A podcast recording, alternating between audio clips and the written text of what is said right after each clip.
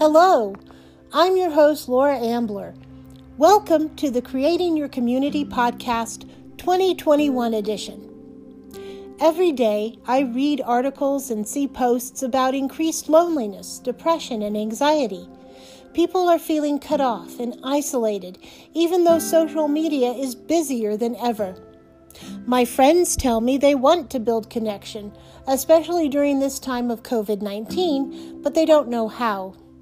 This is where I hope this podcast can help.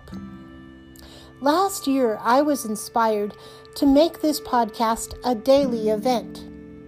Because of feedback from you, I've decided to continue my daily musings on how to build a new relationship with yourself and those around you. I'll share fun facts, ideas for self care, and other morsels of good stuff I've discovered. Let's make 2021 a year of inner exploration and connection with the world around us.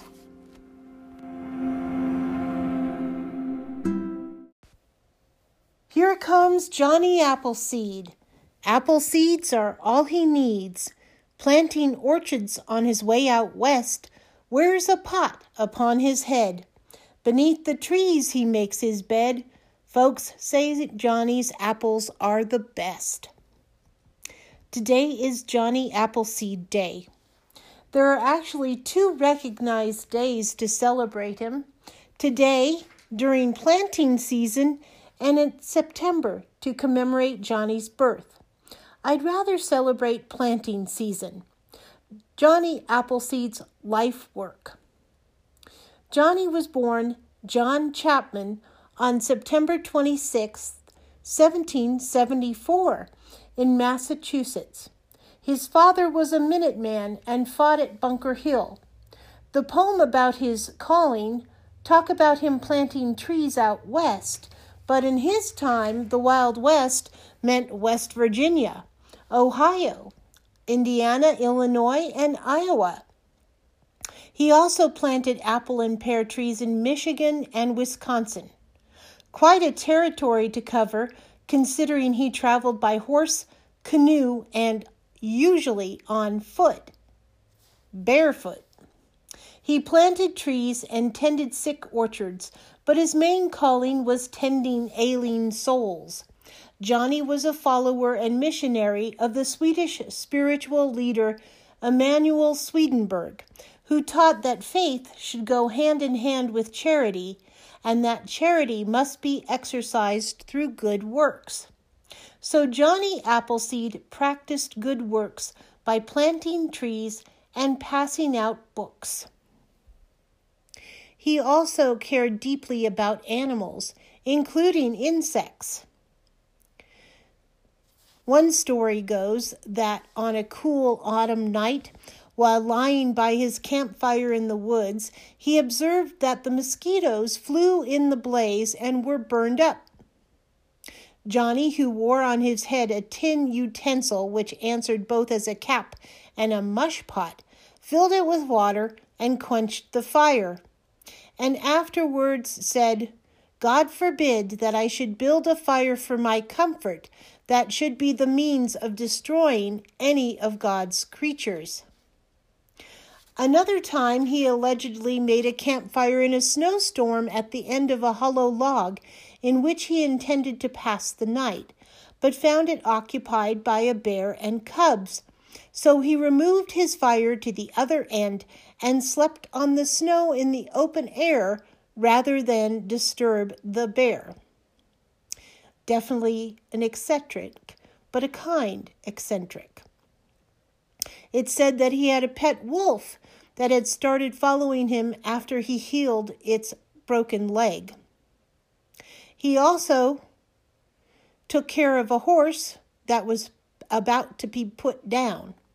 He bought the horse, bought some acres nearby, and then turned the horse out to recover he gave the horse to someone who was needing help on a farm, asking the person to treat it humanely.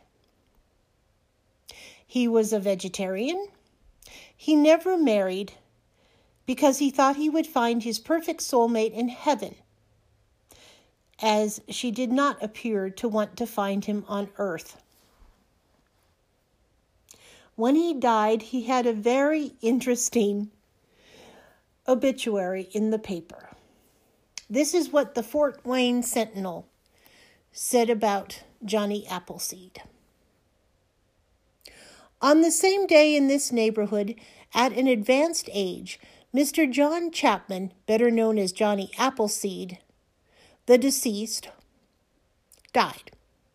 He was well known through this region by his eccentricity and the strange garb he usually wore.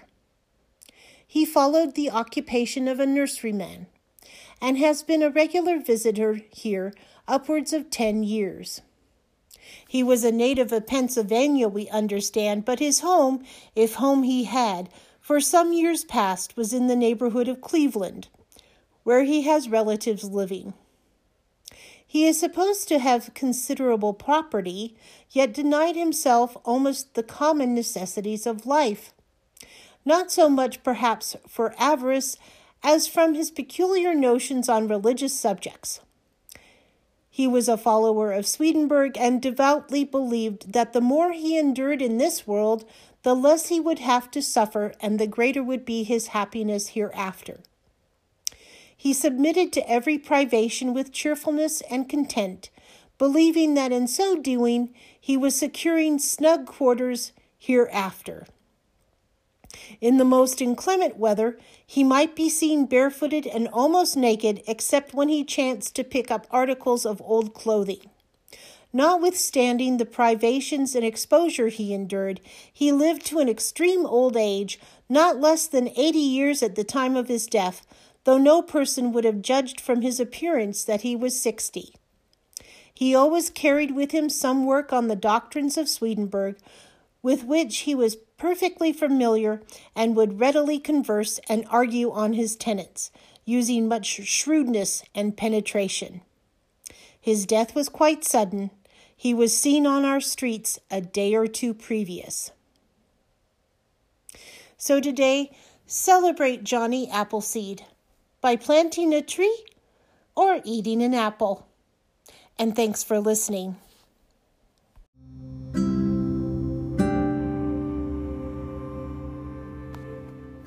Please join me tomorrow for creating your community. If you enjoyed this podcast, please like, share, and subscribe wherever you're listening. And follow Creating Your Community on Facebook and Instagram. Thanks for listening. Talk with you tomorrow.